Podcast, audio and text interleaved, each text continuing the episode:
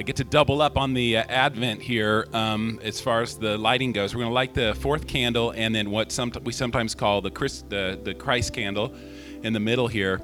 Um, so today we light the, the, the uh, fourth candle, which represents uh, the love of God, that God's amazing love by sending his son uh, to die for us. And the scripture says, John 3:16, God so loved the world that he gave his only begotten Son, Jesus Christ. So he is the light of the world, and he is the embodiment of God's love. So the fifth candle, which you can go ahead and light as well, the fifth candle uh, reminds us of Christ himself, the light of the world. He is the light of the world, the one that brings light and shines his light into the heart of every man and woman. So we're here today because of the light and love of Jesus Christ.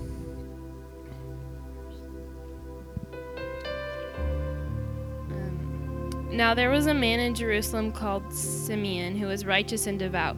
He was waiting for the consolation of Israel, and the Holy Spirit was upon him. It had been revealed to him by the Holy Spirit that he would not die before he had seen the Lord's Christ.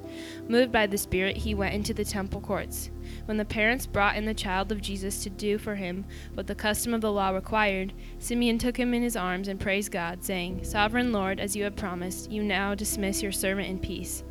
For your eyes have seen your salvation, which you have prepared in the sight of all people, a light for revelation to the Gentiles and for glory to your people Israel. Luke 2 25 through 32. Simeon awaited the Messiah's arrival, and he grew old in the process. Many times we feel impatience for minor things, and oh, how Simeon could have been impatient.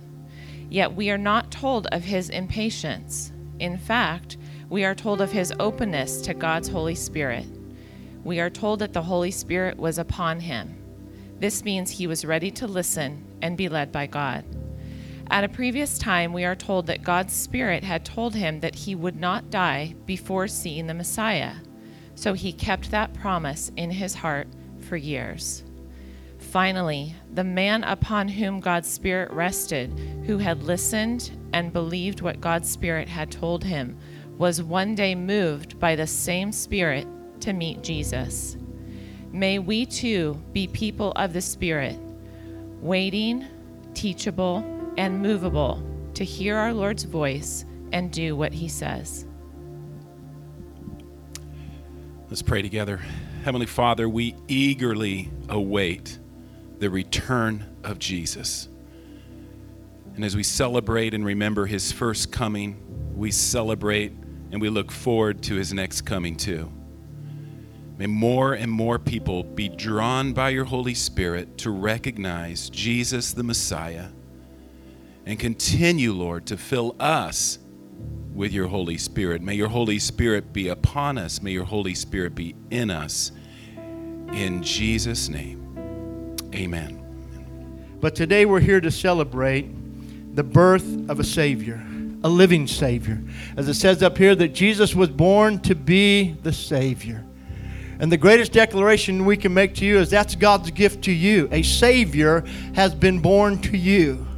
And I think sometimes we narrow that down just a little too much. Sometimes we just keep it in the realm of just having our sins forgiven. But I want to declare to you today that He's the Savior of your life, every day of your life, every moment of your life, for every need of your life. He's a living Savior. Amen? And so that's what we're here. Go ahead, give Him a good praise. That's what we're here to do today. Amen. Let me read the announcement to you out of Luke chapter 2 beginning in verse 4, it Joseph went up from Galilee out of the city of Nazareth into Judea to the city of David, which is called Bethlehem, because he was of the house and lineage of David, to be registered with Mary, his betrothed wife, who was with child. So it was that while they were there, the days were completed for her to be delivered.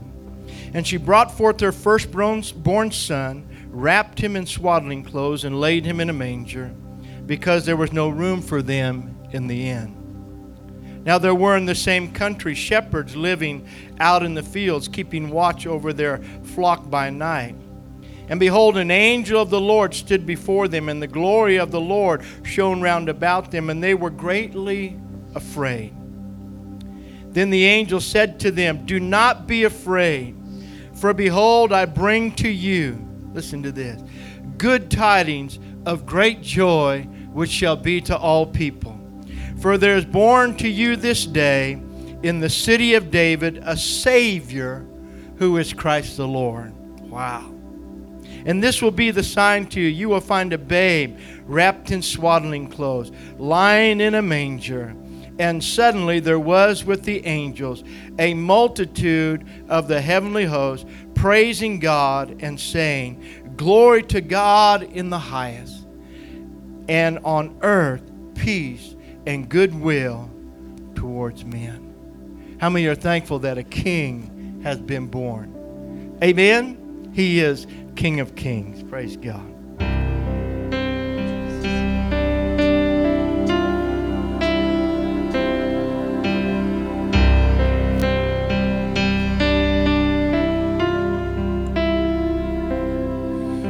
Darkness, we were waiting without hope, without light. Till from heaven you came running, there was mercy in your eyes. To fulfill the law and prophets, to a virgin came the word. From a throne of endless glory to a cradle in the door.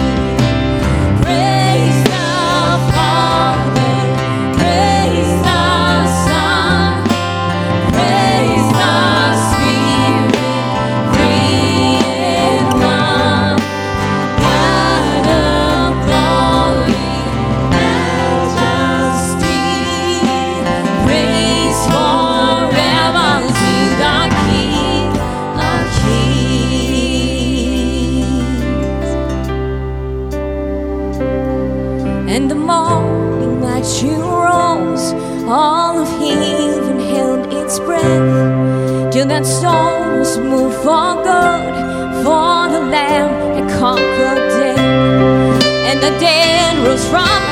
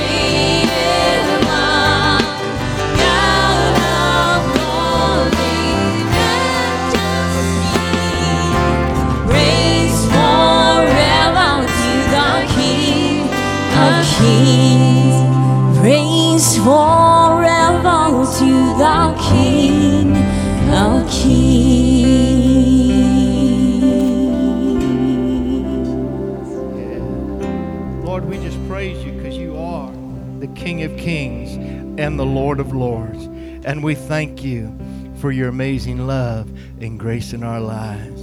In Jesus' name. Somebody said, Amen. Praise the Lord.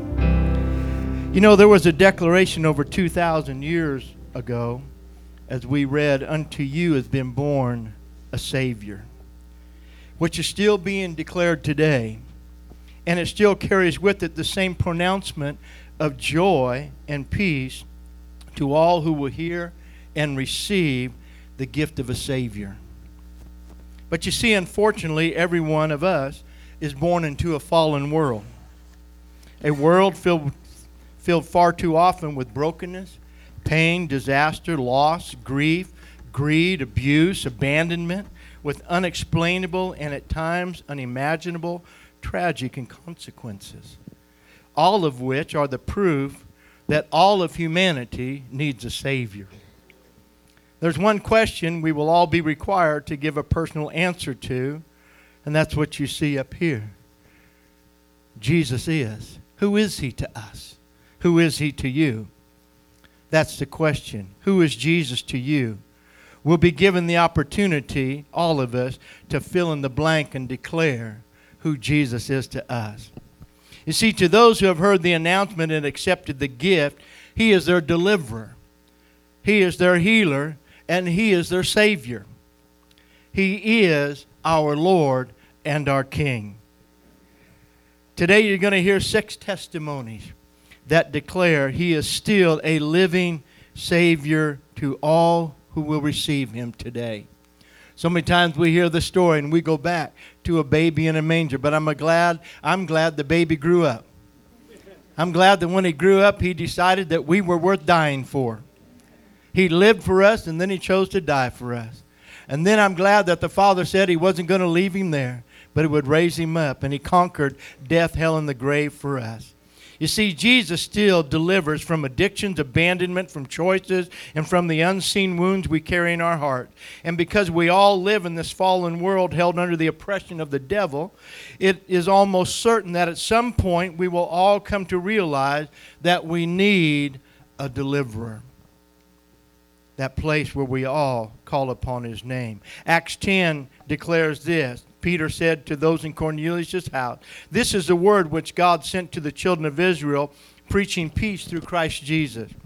He is Lord of all. And that word you know, which was proclaimed throughout all Judea and began from Galilee after the baptism which John preached, how God anointed Jesus of Nazareth with the Holy Spirit and with power, who went about doing good and healing all who were oppressed by the devil, and God was with him.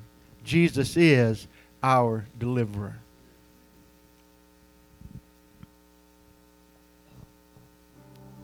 Hi, my name is uh, Al Priestley, and I'm uh, 64 and a half years young. And, you know, back when I was uh, a kid, I uh, had grown up in a family, uh, like probably many people do, of some level of dysfunction. In our case, uh, that was rampant with alcoholism. we had a very small family. And, you know, looking back on it, it was a situation where we had um, a bunch of people who were not, in a sense, whole people themselves trying to raise children and do the best they could. And that's what they did. Um, I remember as a teenager uh, trying to do social stuff at school and trying to be a part of, and I never felt a part of. I always felt like I was sort of a, a dork or a geek. Um, I was bullied in high school. I was not the size I am now. And um, what happened is, as I got into my late teens and early 20s, I found solace in in in, in um, substances. Uh, better living through chemistry, shall we say, for lack of a better a better term, and to keep it kind of general.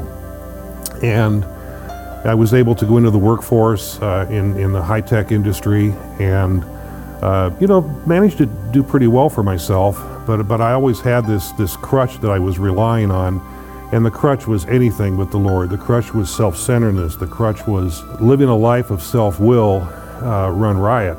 And as much as I tried to be a nice guy, uh, anger, resentment, a lot of these uh, negative emotions sort of overcame me, and I found myself in my late 20s getting out of a, a car at an intersection, pulling, you know, calling people out, very angry, uh, blamed everybody else in the world but myself and my ability, inability to, you know, to cope with life.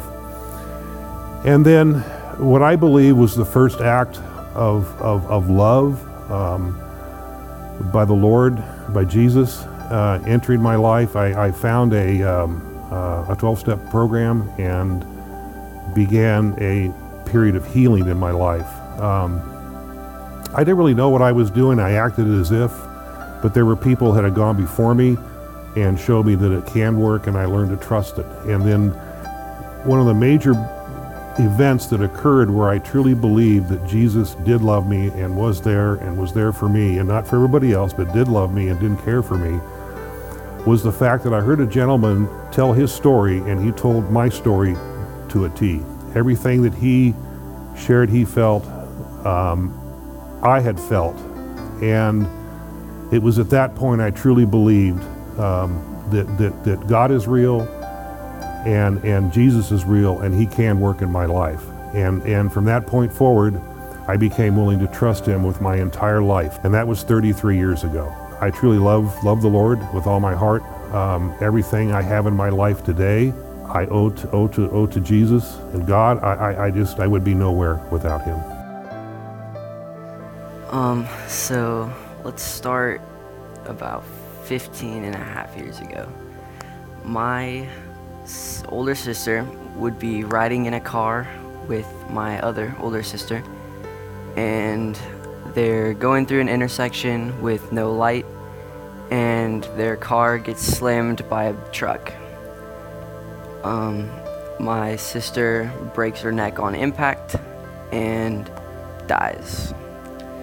Three months later, I am adopted um, by a family who was looking for a boy and praying for a boy, praying, God, give, if you give me a boy, I will raise him for you, which is absolutely crazy. And so my parents adopted me, they have been raising me. Um, growing up, I have gone through a lot of struggles with that. But with my parents telling me about my birth mom and meeting my birth mom knowing that she went to an abortion clinic, but finding out that she was just like a week or two far along to have me aborted. God saved me there, first off. Um, God saved me from a horrible place that I could have been in by my parents adopting me. Um, God has given me so many good opportunities to help other people, whether that be telling them about God or just being a light without even saying anything at all, just having them come up and talk to me and ask me questions and me being able to answer them because I grew up with not only the the knowledge of God, but people who wanted to help teach me and help me understand so I can help others learn about God. You have to accept Jesus to be saved. It's all or nothing. You dive in and that's it. I mean, it sounds horrible, but you're stuck with him forever and it's great. It's amazing. And there's nothing greater that there's not a greater gift you could receive than Jesus.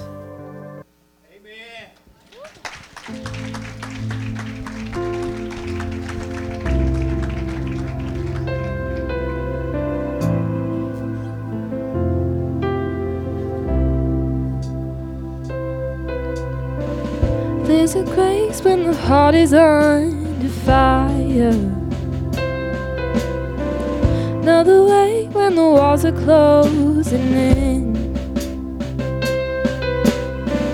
When I look at the space between where I used to be and this reckoning, I know I will never be alone. There was another in the fire standing next to me was another in the waters holding back the seas. Should i ever need reminding of how i've been set free? There is a cross that bears the burden where another died for me. There is another in the fire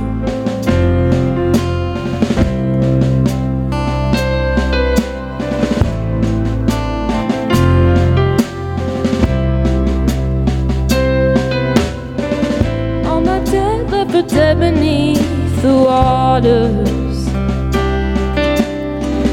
I'm no longer a slave to my sin anymore. Should I fall in the space between what remains of me and this reckoning? Either way, I won't bow to the things of this world. I know. I know I will never be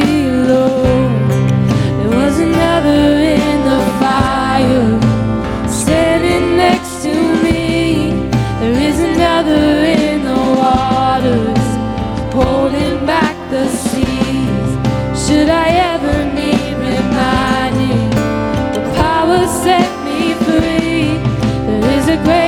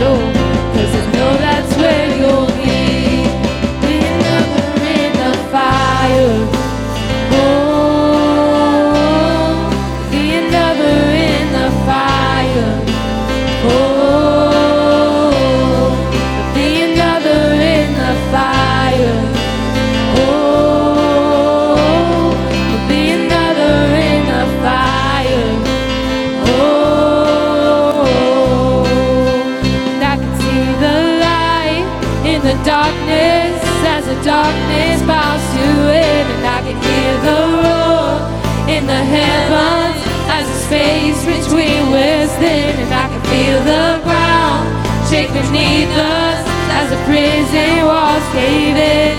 Nothing stands between us. Nothing stands between us.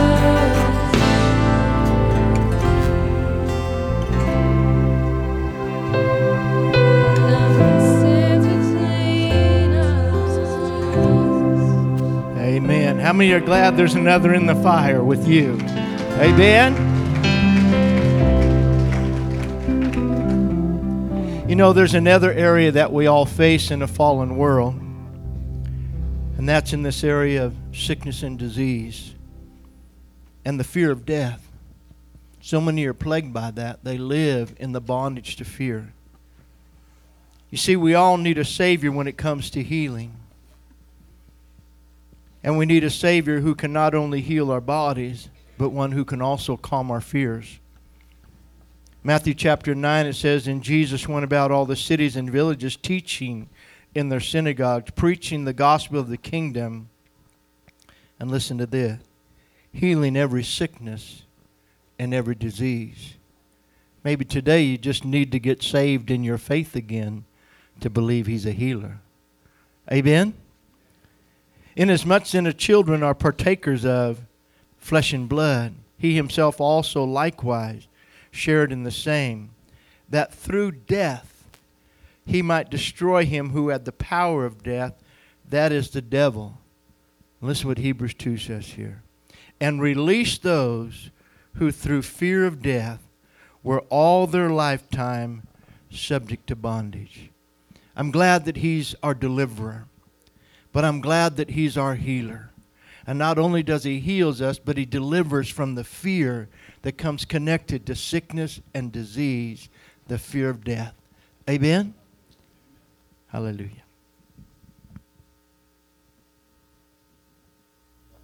Hi, my name is Mike, Michael Fay. Uh, I want to share a little bit of what Jesus has been doing in my life this year. Um, way back in April, uh, I fully expected that by the time October rolled around, which would be the month of my 80th birthday, that I would get a health report consistent with all my previous health reports that said I was in pretty good, very good health. So, needless to say, I was shocked when I was diagnosed with uh, CKD, chronic kidney disease, stage four. Had no idea what that was. Did a little learning. Learned that kidney disease has five stages. And um, stage one, that's the best. That's what you get when you're born. Doesn't get any better than that. And as the years go on, things change and they don't get any better. And at the end of the line is stage five. Stage five has the um, ominous name of uh, final stage kidney disease, final stage renal disease. Uh, and I was in stage four already, um, moving on towards stage five. I did a little research And I, I discovered that when you get to stage five, there are three options. First option is dialysis. Second option is a transplant. And the third option is um, death. Most important thing I did was pray. Spoke to my Lord and Savior and told him of my plight, of which he was well aware, and what my desires were. Well, let's fast forward now to um, a few months later. It was time for my next set of lab results. So I paid a visit to my kidney doctor. He had the results there and went through some preliminary stuff, and, and then he got to the bottom line. And with the realization that I was already in stage four and stage five was looming, I was not anxious to hear, but I was anxious to hear. And he said to me, Well, you have moved out of stage four. But as our beloved pastor would say, watch this. So my kidney doctor said, You have moved out of stage four and you have moved back up into stage three.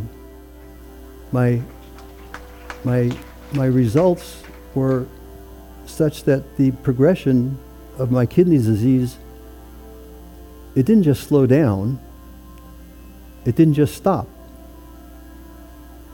my kidneys were were getting better he he asked me my kidney doctor asked me what i thought that was due to and i said it's a miracle i know i am the healed of the lord I have what I call a blessing in that I have a win-win situation. I get the healing. God gets the glory. I couldn't ask for anything more than that.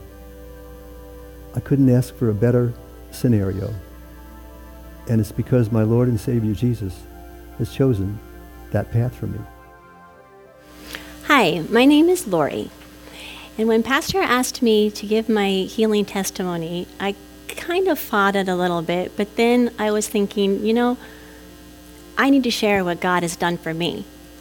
I was diagnosed with two stage four cancers. And when I went to see my oncologist and received the news, he told me that I had six months to live, to go home, get my affairs in order, because I was about ready to die. As I sat there and tried to assimilate what he was saying, I looked at him and I said, But wait, I understand from a medical that you say I'm going to die in six months. Okay, I get that. But you don't know my God. And you can't tell me when I'm going to die. I want to fight this. And he said, Don't bother. He actually patted me on the arm and he said, Don't bother, honey. You're too far gone. And I said, Well, there are such things as miracles. And he told me he had been in that business for over 30 years. He had seen two miracles in his career, and I was not going to be the third. As I sat there, I, I tried to understand what he was saying and how he could not believe in God. And he just kept talking like he was telling me to go to the grocery store and pick up some milk. And all of a sudden, something happened. I felt God in that room. And the Holy Spirit just rose up within me. And I stopped him from talking and I said, No, wait a minute, doctor, wait a minute. You cannot tell me when I'm going to die. My Heavenly Father knows my days, He has appointed each one. You can't tell me when I'm going to die. Only He knows when that is. And the doctor just shook his head and just said, I don't really want to treat you because I don't believe you're going to make it. But if you insist, I'll do the minimum that I can do. But I don't really want to put you through all that because I don't believe you're going to make it. I left that room and I, I was fighting tears because, of course, you get a death sentence. What are you going to do? And I decided before I meet my family, before I tell them the news, I need to be alone with my God. So I walked out behind the hospital and I just went on a walk. And I started praying and I said, Lord, this sounds really bad, but I know that my life is in your hands. You have saved me and I have seen your hand through my entire life. And so right now, I place my life in your hands. And it was just impressed upon me at that moment. And I thought, okay, God, if you decide to take me, I consider that a win because I will be in the presence of the Lord Almighty. But if you decide to leave me here on earth, then I consider that a win because obviously you have more for me to do. In my heart, I knew it was a win win situation. The doctor said I had six months to live, and that was nine years ago.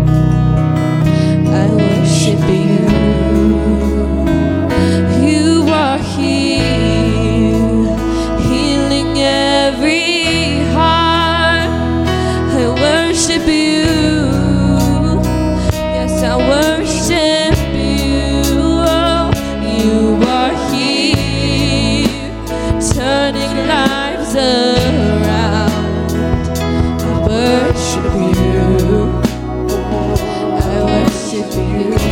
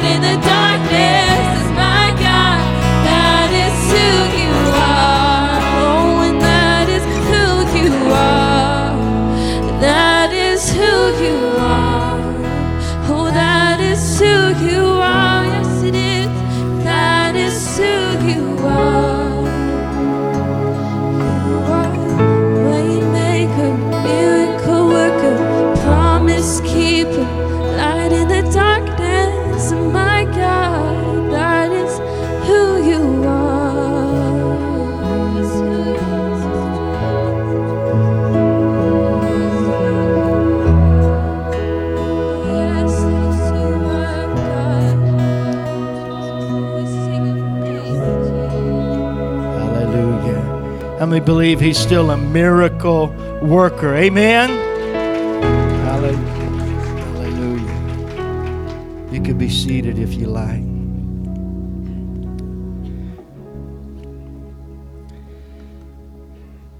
Now it comes to what Christmas is all about. Receiving Christ not just for what he does because he loves us, but for who he is our Savior. You see, all the benefits we receive for Him is what leads us to repentance. The Bible says that He came to seek and to save the lost. I'm glad. I'm so thankful in my life.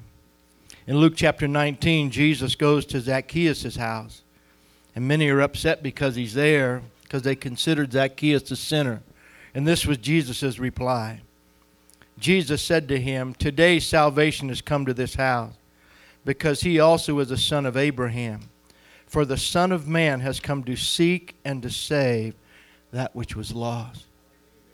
In John chapter 3, Jesus declared to Nicodemus, For the Son of for God did not send his Son into the world to condemn the, wor- to condemn the world, but that the world through him might be saved. Paul wrote in 1 Timothy chapter 2, For this is good and acceptable in the sight of God our Savior, who desires all men to be saved and to come to the knowledge of the truth. In Titus he wrote, But when the kindness and the love of our God and Savior towards man appeared, not by works of righteousness which we have done, but according to his mercy he saved us, through the washing of regeneration and renewing of the Holy Spirit. And in Titus, Paul wrote this, or in Romans, he wrote this Or do not despise the riches of his goodness, forbearance, and long suffering, knowing that the goodness of God leads you to repentance.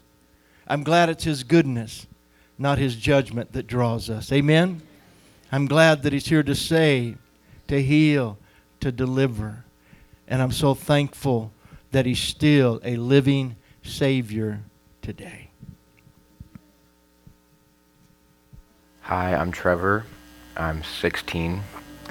And when I was very young, I got separated from my family from because my parents got divorced. And eventually I was able to be back with my mom, but I didn't see my dad very often, and I really didn't want to for most of it. And then a few years later after that, I got separated from my mom again because I had extreme anger issues and had to go to a home to deal with them. Like they were so bad to the point where I shoved my brother down the stairs. And he, um, for the first half of my life, I didn't really know Jesus. Like I went to church for most of it, but I didn't know Jesus. But when I look back on those years, I see that He was with me, keeping me um, solid so I didn't crumble in those hard times. And eventually we moved up here and I started coming to this church. And that's really when I met Jesus. I heard I met him when I heard people's testimonies and when I just broke down um, and prayed out and called out to him, and he met me there. Um, it took a few weeks for it to really settle in in me that I had met Jesus, but he really did touch me just that once. I think it was the third week I'd been really starting to come here. And he's been with me since then, just keeping me from doing all the bad things that my peers have done. and keeping me from seeing the things that I should not see and don't want to see. Hi, I'm Mariah. Um, I'm 18 years old. Um, when I was about 15, I was I got really sick. Um, my my hair started falling out, and then I started losing a lot of weight, which my family just thought it was because I was very active and drinking a lot of water. I played soccer. I did dance every day.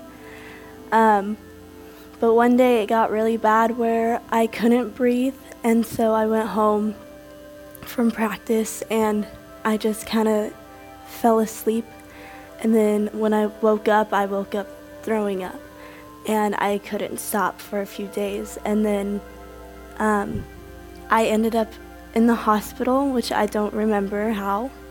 Um, I ended up being there for a whole month, where I also don't remember the whole first week of being there because of everything that was happening. Um, my body was running on um, IV fluids, and that was basically it.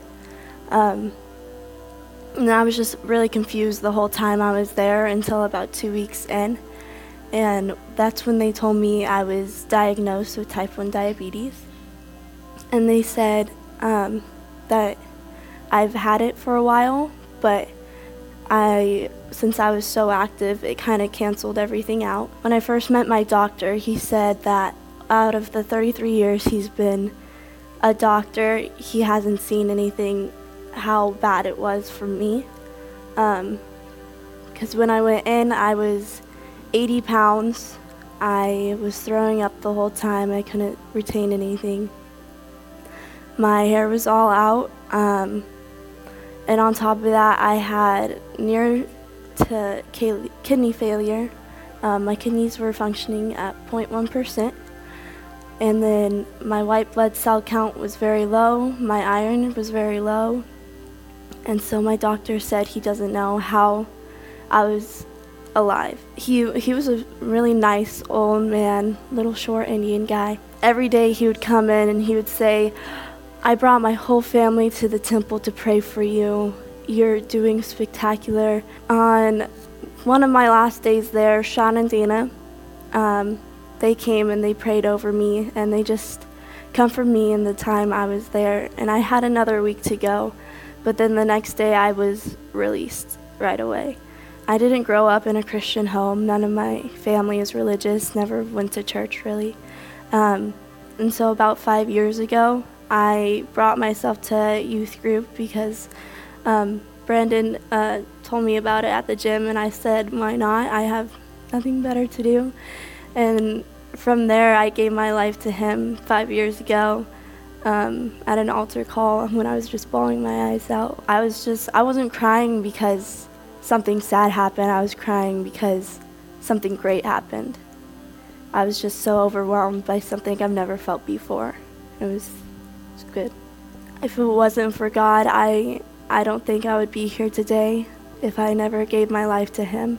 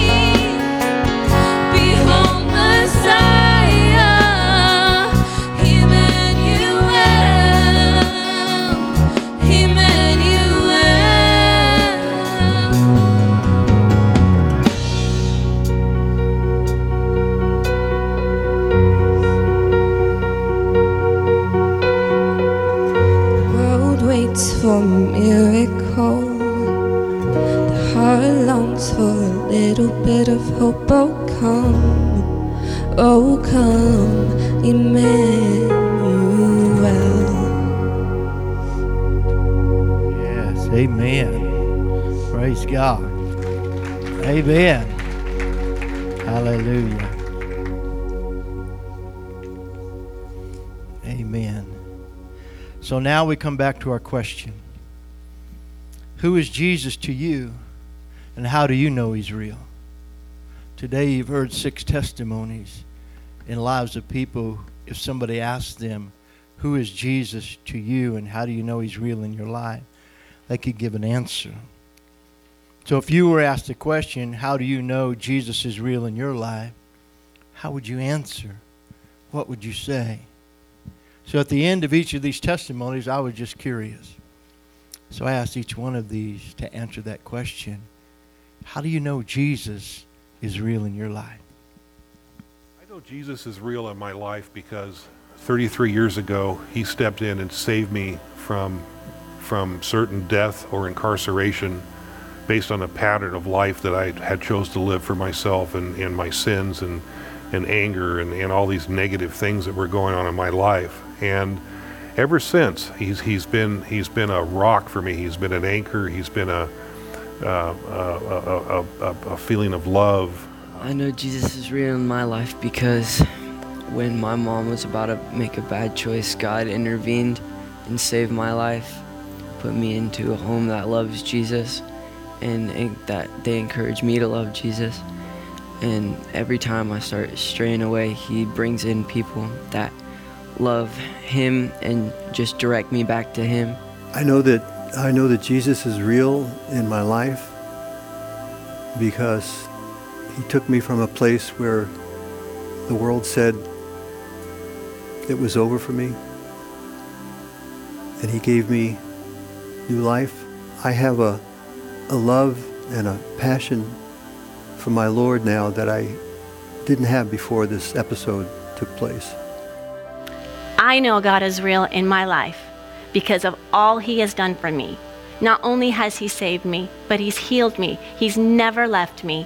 He walks beside me every day. When I'm facing a trial, I go to Him in the Word, and He always speaks to me.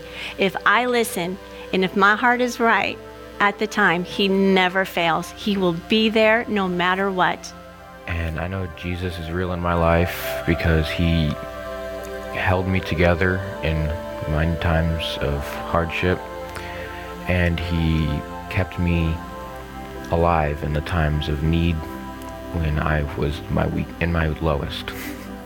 I know that Jesus is real in my life because um, when I don't deserve him, he saved me on countless occasions.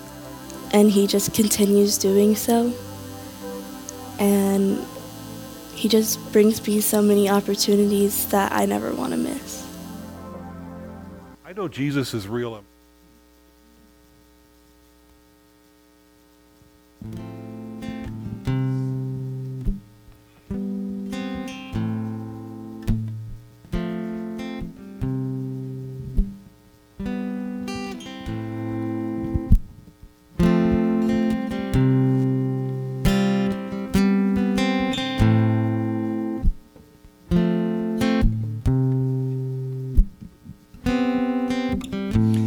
I count on one thing the same God who never fails will not fail me now.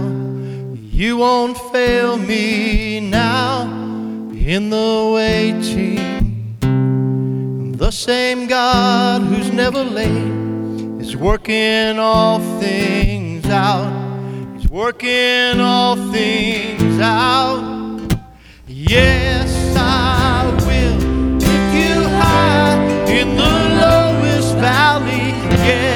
I will bless your name. Oh, yes, I will sing for joy when my heart is heavy all my days. Oh, yes, I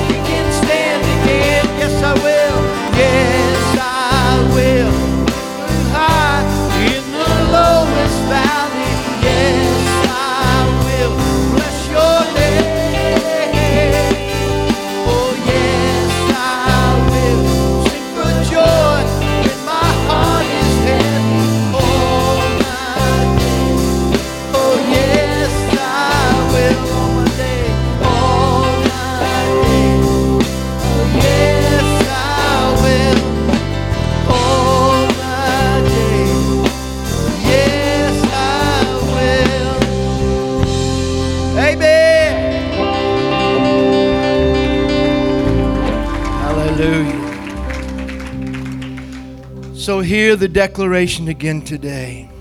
Unto you has been born in the city of David a Savior, Christ the Lord. So who will you say he is? How will you fill in the blank when asked the question, Who is Jesus to you? Is he just a baby in a manger? Some say he's just a good man who lived thousands of years ago and who taught a good way to live. Or is he truly God's gift to you? A living Savior who will always be everything you need him to be, and who has come to redeem you to himself out of this fallen world. You see, not only will he fill in the blank in this question, he'll fill in the blank in your heart and in your life with his life and his love. John chapter 4 and verse 10, Jesus said to the woman at the well, He answered her and said, If you knew the gift of God and who it is who says to you, Give me a drink, you would have asked him, and he would have given you living water. Maybe you're here today and that's what you need. You need to receive that gift of living water in your life. Ephesians 2 and verse 8 says, For by grace you have been saved through faith, that not of yourselves, it is the gift of God. Maybe you're here today and you're just trying to work out all the problems in your life. You know what? If I just get two more things fixed, I'd be ready to get saved. Amen. There's nothing you can add to it. Your salvation is complete in Him, it's a gift, and all you have to do is receive it. In Isaiah 53, verse 4, when it speaks of the prophecy of Jesus coming, it says this Surely he has borne our griefs and carried our sorrows. And this is what I find after all these years of pastoring. It's easy for us to accept Him as Savior of our sins. But it's another thing to allow Him to be the Savior of our sorrows, to allow Him to bear our griefs. One thing about Christmas is that it's a can be a very sorrowful time. For many this year, there'll be a empty seat at the table. A loved one, a family member, a friend who's passed. With passing comes sorrow, comes grief. But the Bible says, and Jesus has declared, that He's the one who carried our sorrows and He's bore our griefs. So maybe you're here today and you need a Savior who will lift that off of your life. Maybe you're here today and you need a Savior who will reassure you that you don't have to be afraid of death or fear the report of sickness and disease. You can say, like the testimony you heard to say, I know that you, that's what you say. I love that. I know that's what you say, but you don't know my God. And my God still does miracles today. Amen? So maybe you're here today and you need to reassure your faith in a healing God. Maybe you're here and you've battled addictions or struggled in areas that just seem like they won't let go of your life. Maybe you need a Savior who's a deliverer. I'm going to ask you to stand with me this morning. As the worship team leads us in this last song, this last song is entitled New Wine. New wine. Jesus comes to put new wine in new vessels. First step is to let Him give you a new vessel, a new life, to be born again. But then also just to stay in that place where you're pliable in His hands. The one thing they would do to keep the skins in the vessels in a wineskin is they would keep it rubbed with oil, with the anointing. For us, that's the presence of God in our life. So maybe today, maybe you just need to say, you know what? I'm going to receive God's gift to me. Jesus is a living Savior. And today, I'm going to allow Him to be my Savior, to be my healer, to be my deliverer. And if you're carrying any type of sorrow, any type of grief, any type of fear, any type of burden or anxiety in any area, or you're just allowing old lives and old things to hold you and control you, God has a gift for you today. It's a living Savior. You can move to this altar. You can give Him what you've been carrying. He will take it from you and He will give you his life. He will be a Savior to you today. So I invite you as they lead us in this time of worship that you would just move out of where you are and just press into the presence of God. Maybe you just need God to rub some oil on your wineskin. Maybe it's getting a little cracked, a little dry. You just need a touch of His presence today. You need somebody to pray with you, believe God with you, to stand with you. We have prayer counselors. We're here. We'll do that with you. So as they sing, we invite you just to move from where you are. Come to this altar right now. Let God touch your heart and touch your life. In the crush